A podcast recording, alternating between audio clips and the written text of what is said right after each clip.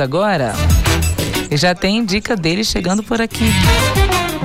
Giro gastronômico com o chefe Rogério Lisboa.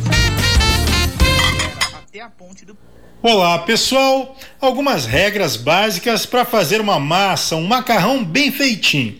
Massa precisa de água, bastante água para o cozimento. Seja espaguete, farfalle, linguine, parafuso, enfim. A referência típica é usar um litro d'água para cada 100 gramas de massa. Como geralmente os pacotes têm 500 gramas, você vai precisar utilizar 5 litros de água para cozinhar a massa escolhida. Então, né, panela grande. Isso vai evitar que a massa fique grudando uma na outra dentro da panela. Ela vai ter espaço para crescer e cozinhar. Outra coisa, o macarrão só é colocado na panela depois da água estar fervendo.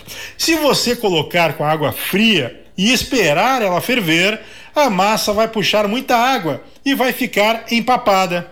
Mas na água do cozimento, aí sim, ainda fria, você coloca o sal. A média é de uma colher de sobremesa para cada litro de água. Colocar ou não um fio de azeite na água do cozimento.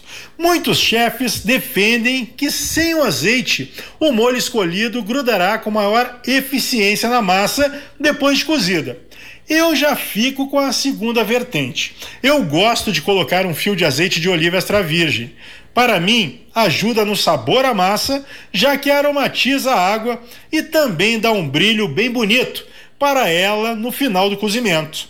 A dica talvez mais importante: massa al dente. Significa que ela já está cozida, mas tem uma leve resistência ao morder.